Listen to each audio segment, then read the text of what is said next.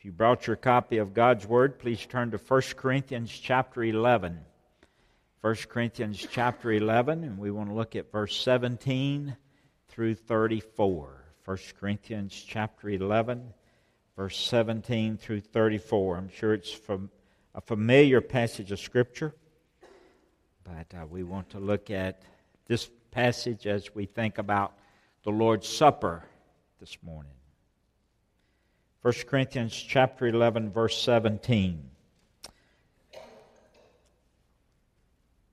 Now in this time I declare unto you I praise you not that you come together not for the better but for the worse. Paul is addressing the church at Corinth. He says in verse 18, For first of all, when you come together in the church, I hear that there be divisions among you, and I partly believe it. For there must be also heresies among you, that they which are proved may be made manifest among you. When you come together, therefore, into one place, this is not to eat the Lord's Supper. For in eating, every one taketh before other his own supper, and one is hungry and another is drunken. What? Have you not houses to eat and drink in, or despise ye the church of God, and shame them that have not? What shall I say to you? Shall I praise you in this way?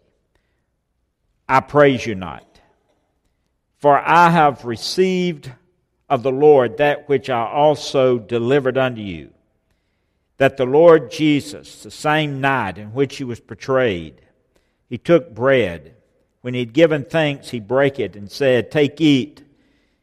This is my body which is broken for you. This do in remembrance of me.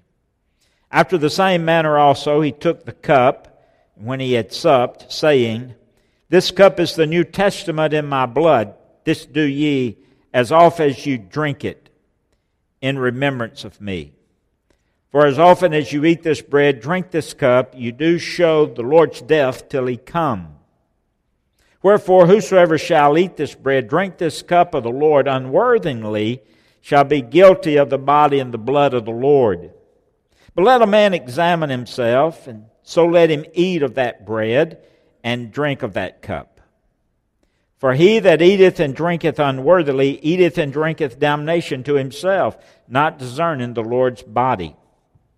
For this cause many are weak and sick among you, and many sleep. For if we would judge ourselves, we should not be judged. But when we are judged, we are chastened of the Lord, that we should not be condemned with the world.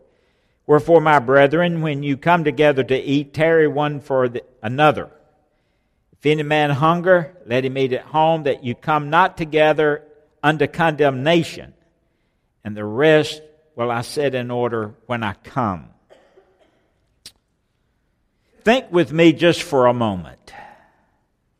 It's 11 a.m. on Sunday morning in an average church in an average town. The people have gathered for worship. They look nice. The service is orderly. The music was great. The sermon was informative. At noon, the doors are opened. However, the people leave the service worse off than when they arrive. Doesn't that amaze you? You see, it's not enough for things to look right. We might have the right attitude in our hearts when we come to worship. But at times we get kind of sidetracked when we're at worship. God intends for you to benefit. He intends for me to benefit from worship. And when we leave worship, God wants us to leave refreshed. He wants us to leave excited. He wants us to leave encouraged. And this is not taking place at the church at Corinth. Why? Because they didn't have the right attitude when they came to worship. Now I want you to notice Paul uses some words there in verse 17, 18, and verse 20 he says, when you come together. The phrase means that when you come together in worship. when you come together, when you come together in worship. Those words are very important because when we come to worship God, we want God to be real to us when we come into His house. We want to have a worship experience. We want to say and feel as though that I've been in God's presence or we've been in God's presence. We want to experience, we want to truly experience worship. Now, you can sing and you can clap and you can raise your hands and you can say amen and you can say praise the Lord and you can say glory and you can give and you can look good. But if you're not careful, you'll leave worse off than you were when you came to church. He says there in verse 17, now, in this I declare unto you that I praise you not, that you come together not for the better, but for the worse. They were not leaving better off, they were leaving worse off. So the point is, if you don't have the right attitude on the inside, it really doesn't matter about the outside. It's all about the inside.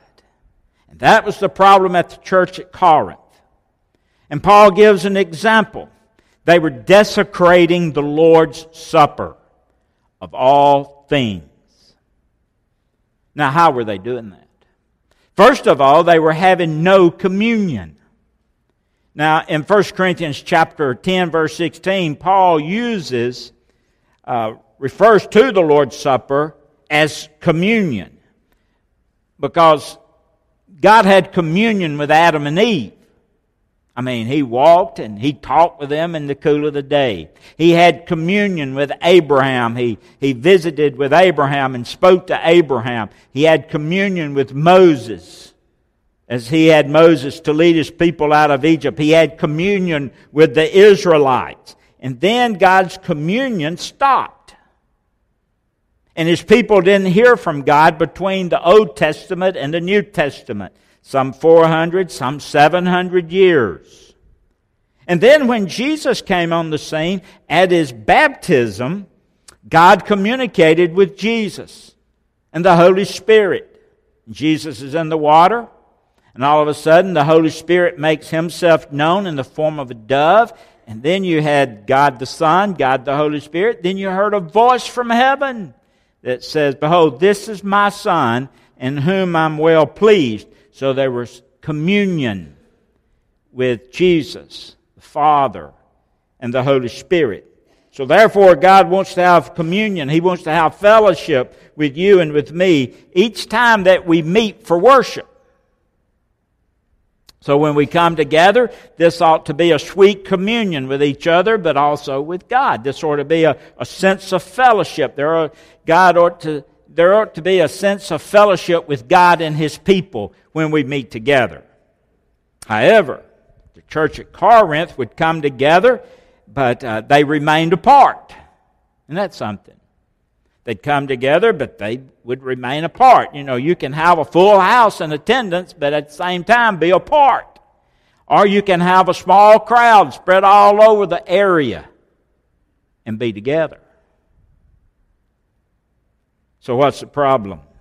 There's no communion in that church. There's no fellowship with God or with each other. You had commun- you had no communion. You had you had division. That's why there was no communion. There was division. We, we get our word schism, English word schism, from the Greek word division. It means to cut up, it means to rip apart. And so you had division. People at Corinth, they were in, they were dividing, they were being ripped apart, they were choosing sides. Some liked the preacher, some didn't like that preacher, some liked another preacher, some liked Paul, some didn't like Paul.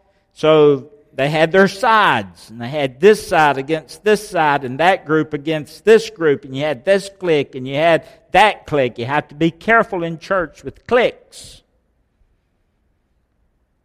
So when that happened, there at the church, they lost their communion with each other, their fellowship with each other and with God. Look at verse 19, chapter 11. Says in verse 19, For there must be also heresies among you, that they which are approved may be manifest among you. He used the word heresies. The word heresies means to separate, it means to choose sides. The word really here doesn't refer to heresies in doctrine, but it refers to it in spirit. Whose side are you on? Are you for it? Are you against it? So Paul says when they came to church, they divided into opposing groups. There were divisions. I understand, he said, I hear that there's divisions among you, and because of that, he says, I can't praise you. So they desecrated the Lord's Supper because they had no communion with each other and with God. But also, they had no comprehension of worship.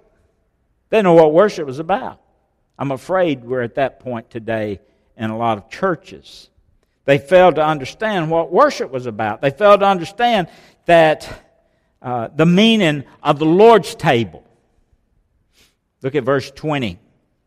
When you come together, when you come together for worship, therefore into one place, this is not to eat. Uh, this is not to eat the Lord's Supper, for in eating everyone taketh before other his own supper, and one is hungry, another is drunken. So the Lord's Supper became their own supper. Lost its effect, lost its meaning, lost its purpose. Now don't miss the point here. The point's not a verse teaching against the fellowship hall or fellowship suppers or eating in the church.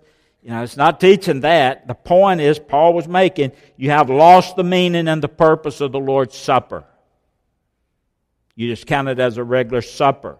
You see, in the New Testament, the church would have a fellowship meal prior to the Lord's Supper, and that was an agape feast. Agape meaning love. It was a love feast. And the church would come together, the rich and the poor, and they would have this fellowship meal. It provided a time for people to have a time of fellowship. And after that meal, they observed the Lord's Supper. However, this love feast became, it became shameful. Because instead of the rich and the poor coming together and sharing with each other, they lost fellowship. They lost communion. They, they wouldn't sit with each other. They wouldn't share with each other. They separated themselves. And in doing so, they desecrated the Lord's Supper by just being self centered. Here's the point you can't worship God under those conditions. I don't care what you say. You can't do it. So the question is this Is your worship self centered this morning? Is it all about you? Or is it Christ centered? I read an illustration years ago where an angel carried a deacon in a dream to view uh, a service at his church. And as they looked down over the church service, the congregation was singing, and after the singing, no one was saved. The choir sung, and no one was saved. And solo, no one was saved. Had the praise band, no one was saved. The preacher preached, no one was saved. What's wrong with that with our church? The deacon said. And the angel replied, These people worship God with their lips and not with their hearts. That happens so often in our churches today. Here's the point if you don't come for the purpose of worship, if you don't come to study your Bible and, and, to, and to make a personal application after the sermon today, you'll return home worse off than you came. Desecrating worship. Then there's an explanation of worship described there in verse 23. He, he, describes the Lord's Supper. He says, For I have received of the Lord that which also I delivered unto you. That, uh, this came directly from the Lord. I'm going to share it with you. That the Lord Jesus, the same night in which he was betrayed, took bread. So he describes the Lord's Supper. He says, first of all, there needs to be a recollection. There needs to be a memory. Verse 24, and when he'd given thanks, he brake it and said, Take, eat. This is my body, which is broken for you. This do in remembrance of me. After the same manner also he took the cup when he supped, saying, This cup is New Testament in my blood. This do as often as you drink it in remembrance of me. And so when we come around the Lord's table, there must be a recollection. There must be a remembrance, remembering, you know, consciously calling to our mind. When you come to worship, you're to remember. I mean, when you come to worship, use your mind, pay attention, recall just basic truth about forgiveness and repentance and salvation and eternal life and heaven and hell and faith. We need to be doing that as we observe the Lord's Supper this morning. We need to use our mind. We need to call into remembrance those things that we're to remember. Verse 24, he says, He took the bread he said, after he given thanks, he break it. He said, Take, eat, this is my body, which is given for you. We know that the bread didn't become his body. Now, some, some of our friends, Catholic friends, believe that it actually comes, becomes the body of Jesus Christ, but, but it, it doesn't because he was, he was in his physical body standing there before them. And then he takes the cup there in verse 25. We know then that you know, that didn't become the literal blood of Jesus, as some think today, because the blood was just streaming through his veins at that time. He was speaking to them. But he speaks of two symbols that remind us of what Christianity is all about the body of Jesus, how it was broken for us. Think, remember.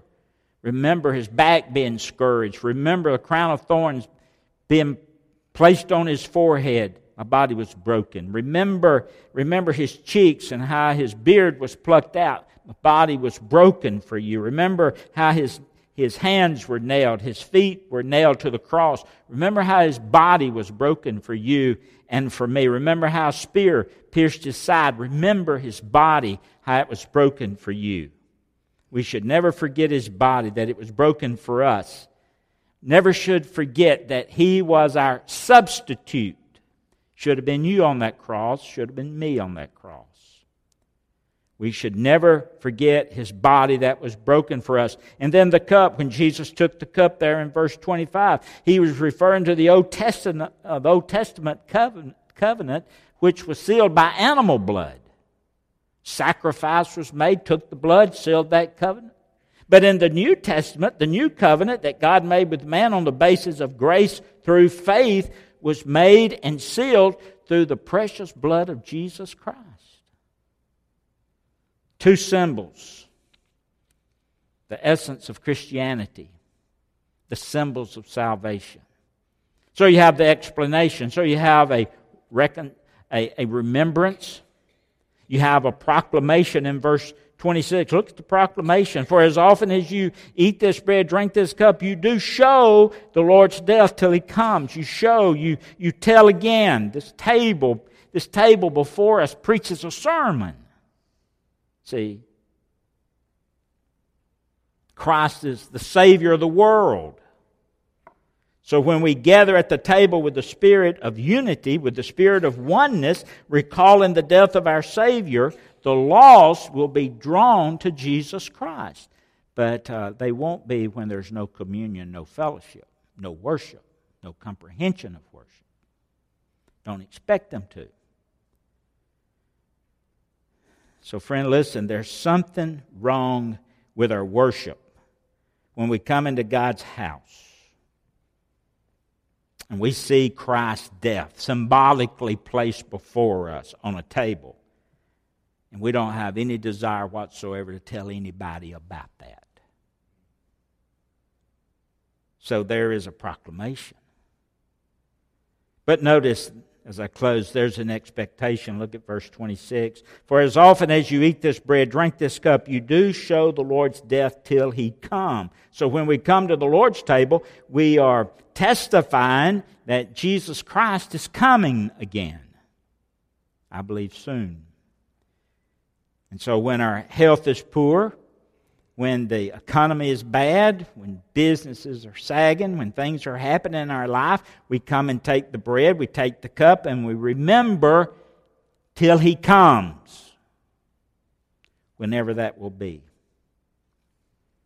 And we've not truly worshiped unless our spirits have been lifted and we have contemplated the glorious return of our Lord and Savior Jesus Christ. He's coming. This says He's coming. So there's a recollection, there's a remembrance, an explanation, a preparation. Verse 28 through 34. We read that. So don't come to worship unless you're prepared. We, we're, you know, we come to worship as spectators sometimes, but we're to be the participants. There's only one audience, that's Jesus. The rest of us, the Bible refers to as worshipers. And then you have a personal examination. There's, there's only one worthy person when we think of worthy. Worthy is the Lamb, Revelation 5, verse 12. But the, but, but the supper, it's for the unworthy. And it's through Jesus Christ and my faith and trust in Him that makes me worthy.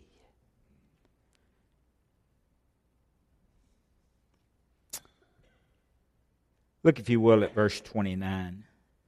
He says, For he that eateth this bread unworthily eateth and drinketh damnation unto himself, not discerning the Lord's body. The word discern there means to see. So if we come to church and we don't see that we're unworthy, we come to church and when we worship, we come and we see Jesus, and when we see Jesus, we'll see ourselves. And when we see ourselves, we're not going to be happy about what we see. Verse 33.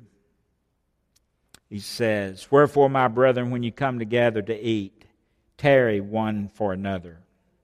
When you come to worship, tarry one for another. Don't be self centered. When you come in these doors to worship, think about who you can speak to. Don't, don't come tap me on the shoulder and say, Who is that couple over there? When you come to worship, tarry one with another. Go find out who they are. Go speak to them. I've seen them four or five years, just haven't met them yet. My goodness.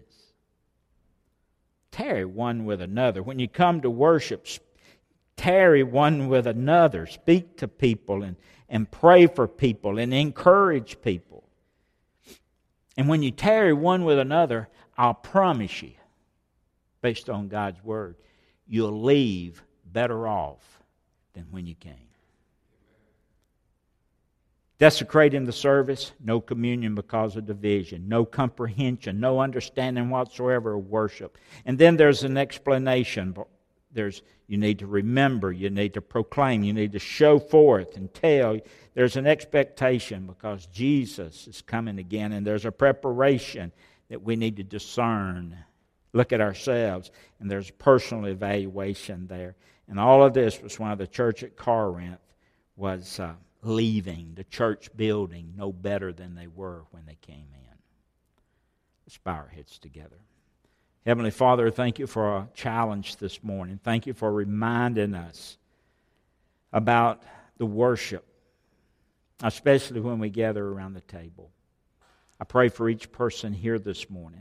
Give us an opportunity, we pray, that you've spoken to our heart through your Holy Spirit we'll begin to evaluate our life. Oh God, please, please, don't let anyone leave and be worse off when they leave than when they came. Speak to our hearts, convict us of sin and of unrighteousness.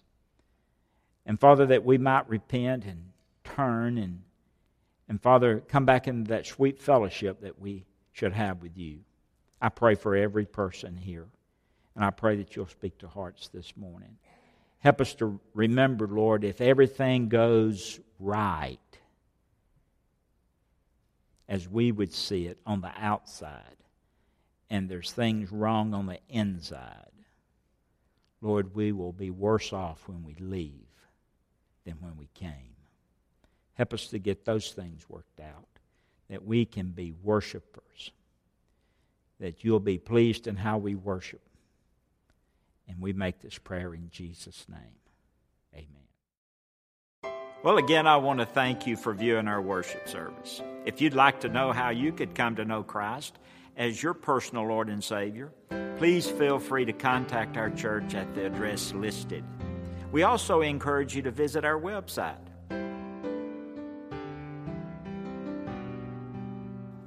Thank you, and may God bless you.